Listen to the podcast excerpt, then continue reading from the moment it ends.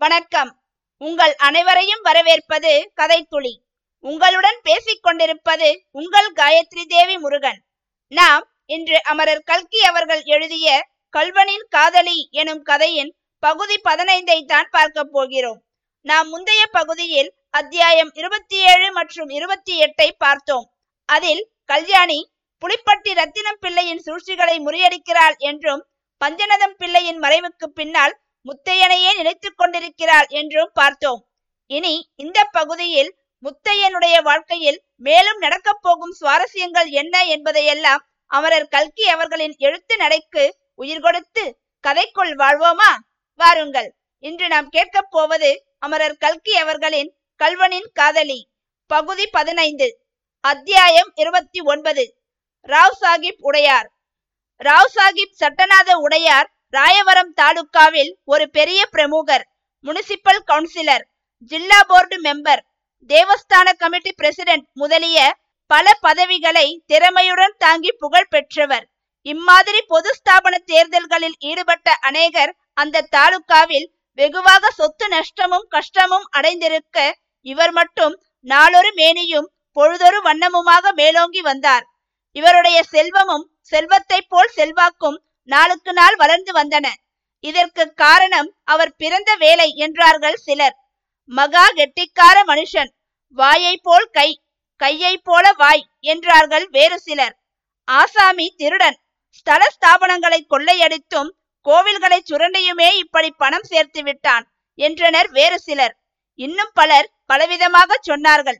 அன்றைய தினம் உடையார் ராயவரம் டவுனை அடுத்து சாலை ஓரத்தில் பெரிய தோட்டத்தின் மத்தியில் கட்டியிருந்த தமது புதிய பங்களாவில் டிராயிங் ரூமில் உட்கார்ந்து தினசரி பத்திரிகைகளுக்கு ஒரு கடிதம் எழுதி கொண்டிருந்தார். உடையார் அவ்வளவு பிரபலமாகி தமது செல்வாக்கை வளர்த்து கொள்ள காரணமாய் இருந்த வழிகளில் இது ஒன்றாகும். அடிக்கடி அவர் பத்திரிகைகளுக்கு காரசாரமான கடிதங்கள் எழுதி கொண்டிருப்பார். சர்க்கார் விவசாய இலாக்கா கவனிக்க வேண்டிய காரியங்களிலிருந்து சர்வதேச சங்கம் உலக யுத்தத்தை தடுப்பதற்காக செய்ய வேண்டிய காரியங்கள் வரையில் அவர் சகல விஷயங்களையும் பற்றி பீத்து வாங்கி எழுதும் சக்கையான கடிதங்கள் வாரம் இரண்டு தடவையாவது பத்திரிகைகளில் வெளியாகிக் கொண்டிருக்கும். அம்மாதிரியாக அன்றைய தினம் அவர் எழுதி முடித்த கடிதத்தை இதோ கீழே படியுங்கள். மகாஸ்ரீ பத்திரிகையாசிரியர் அவர்களுக்கு ஐயா இந்த கொள்ளிடக்கரை பிரதேசத்தில் முத்தையன் என்னும் துணிச்சலுள்ள திருடனின் அட்டகாசங்கள் நாளுக்கு நாள் அதிகமாகியே வருகின்றன.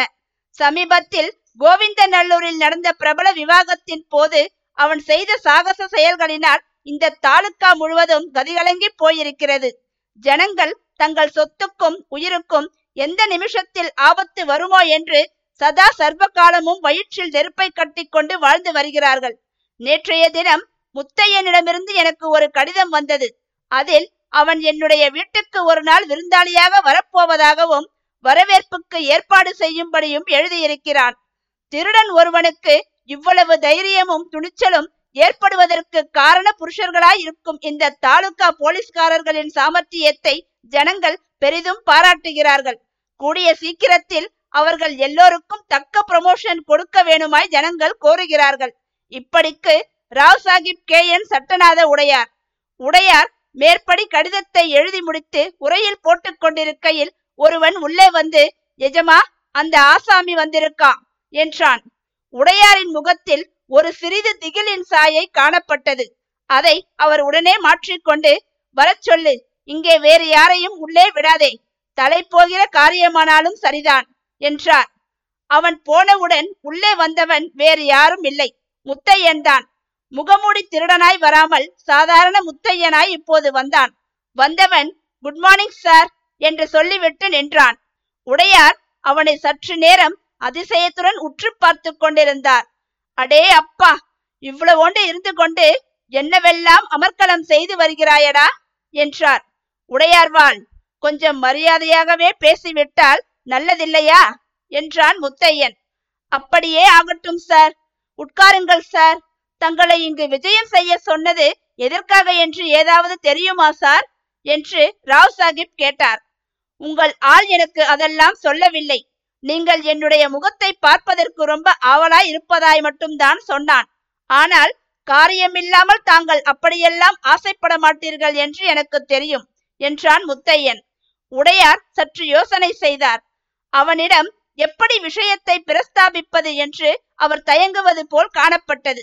அப்போது முத்தையன் அவரை தைரியப்படுத்துகிற பாவனையாக என்ன யோசிக்கிறீர்கள்?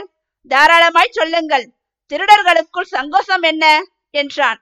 உடையார் திடுக்கிட்டு என்ன அப்படி சொல்கிறாய்? என்றார். ஆமாம் அதை பற்றி என்ன? நான் வெறும் திருடன். தாங்கள் மிஸ்டர் திருடர் அவ்வளவுதான் வித்தியாசம். பரவாயில்லை சொல்லுங்கள்.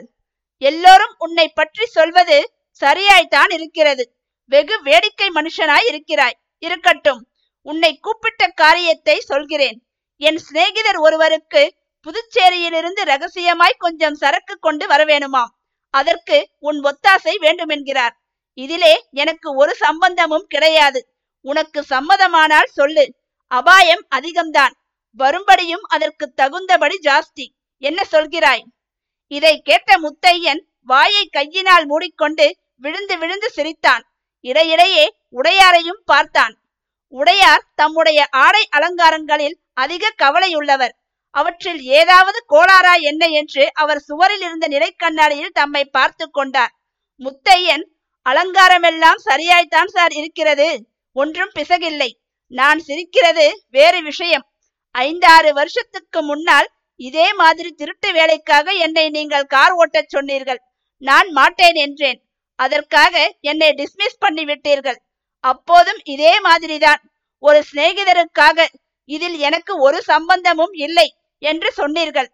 இதெல்லாம் ஞாபகம் இருக்கிறதா? என்று கேட்டான். உடையார் குதித்து எழுந்தார். அடே பாவி பயலே நீதானா? என்றார். பிறகு அவர் நின்றபடியே கூறினார். உன்னை கோவிந்தநல்லூர் கல்யாணத்தில் ஒரு நிமிஷம் பார்த்த போதே நீயாய்த்தான் இருக்க வேண்டும் என்று சந்தேகப்பட்டேன்.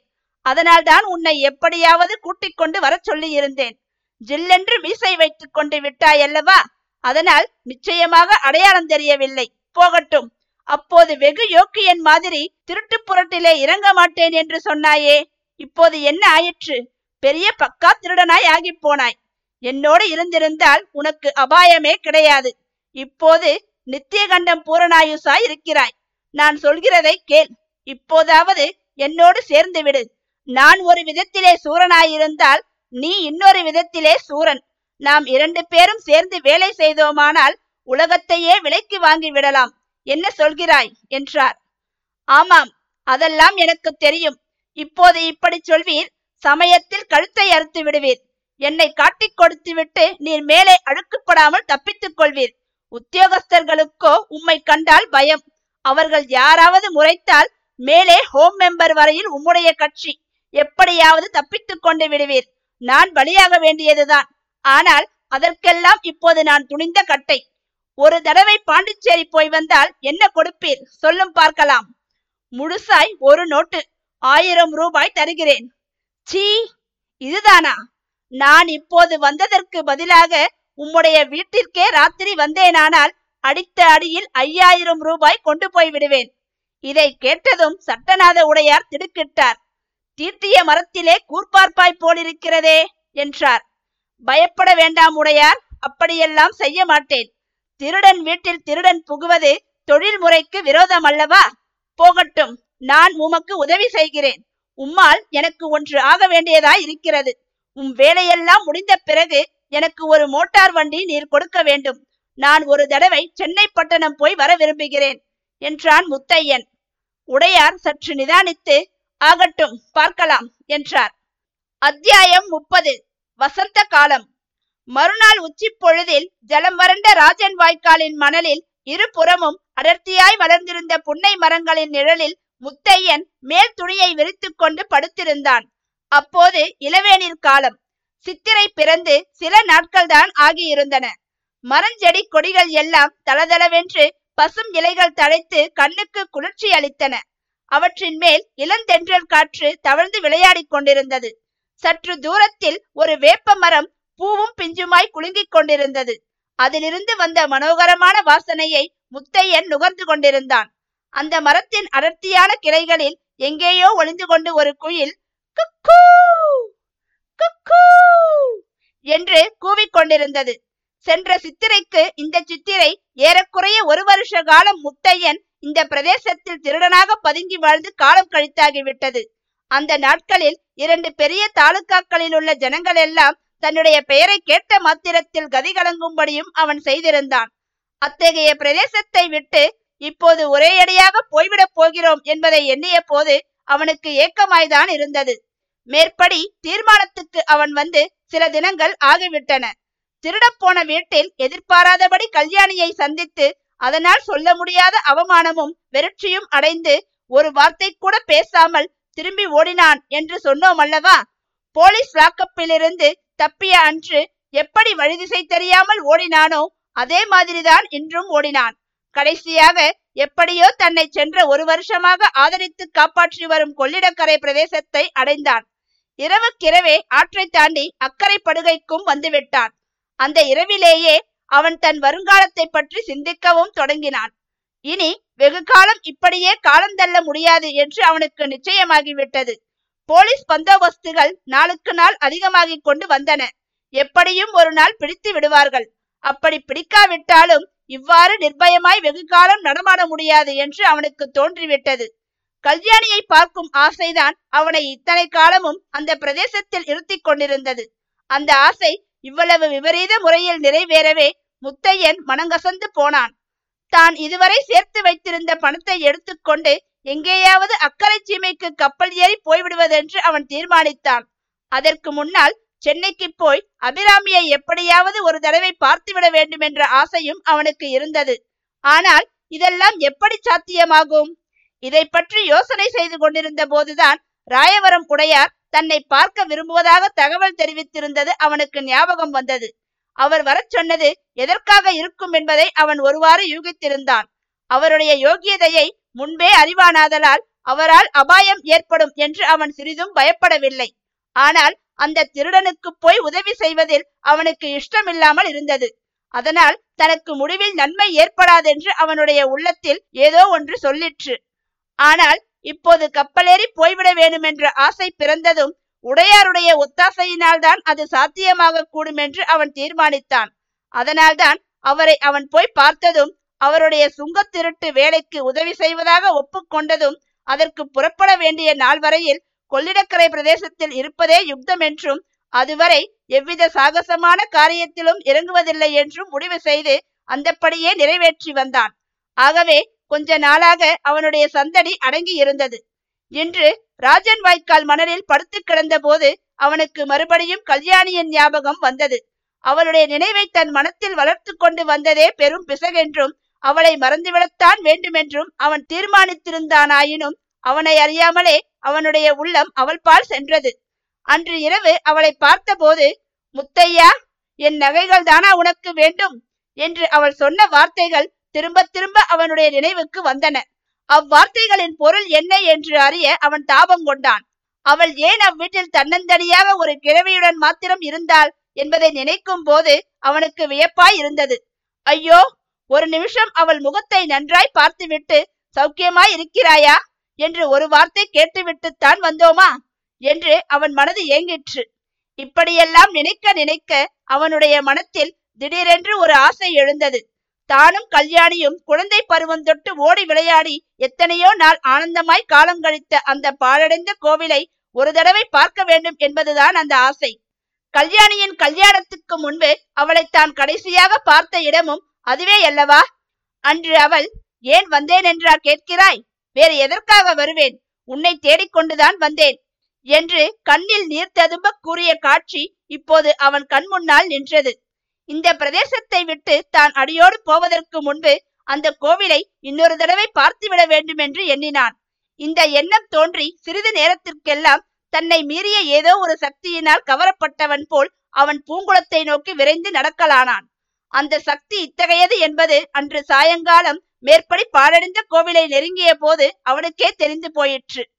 ஆம் அந்த சக்தி கல்யாணிதான்.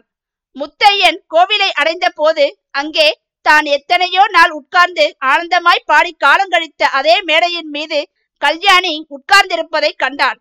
அவனுடைய நெஞ்சு திக் திக் என்று அடித்துக் கொண்டது.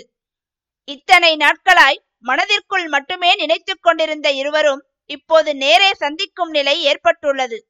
இனி இருவரது வாழ்க்கையிலும் ஏற்பட போகும் திருப்பங்கள் என்ன என்பதையெல்லாம் நீங்கள் தெரிந்து கொள்ள வேண்டுமென்றால் இந்த கதையை தொடர்ந்து கேட்க வேண்டும். நாம் கூடிய விரைவில் பகுதி பதினாறில் சந்திக்கலாம். அதுவரை உங்களிடமிருந்து விடைபெறுவது உங்கள் காயத்ரி தேவி முருகன். நன்றி வணக்கம்.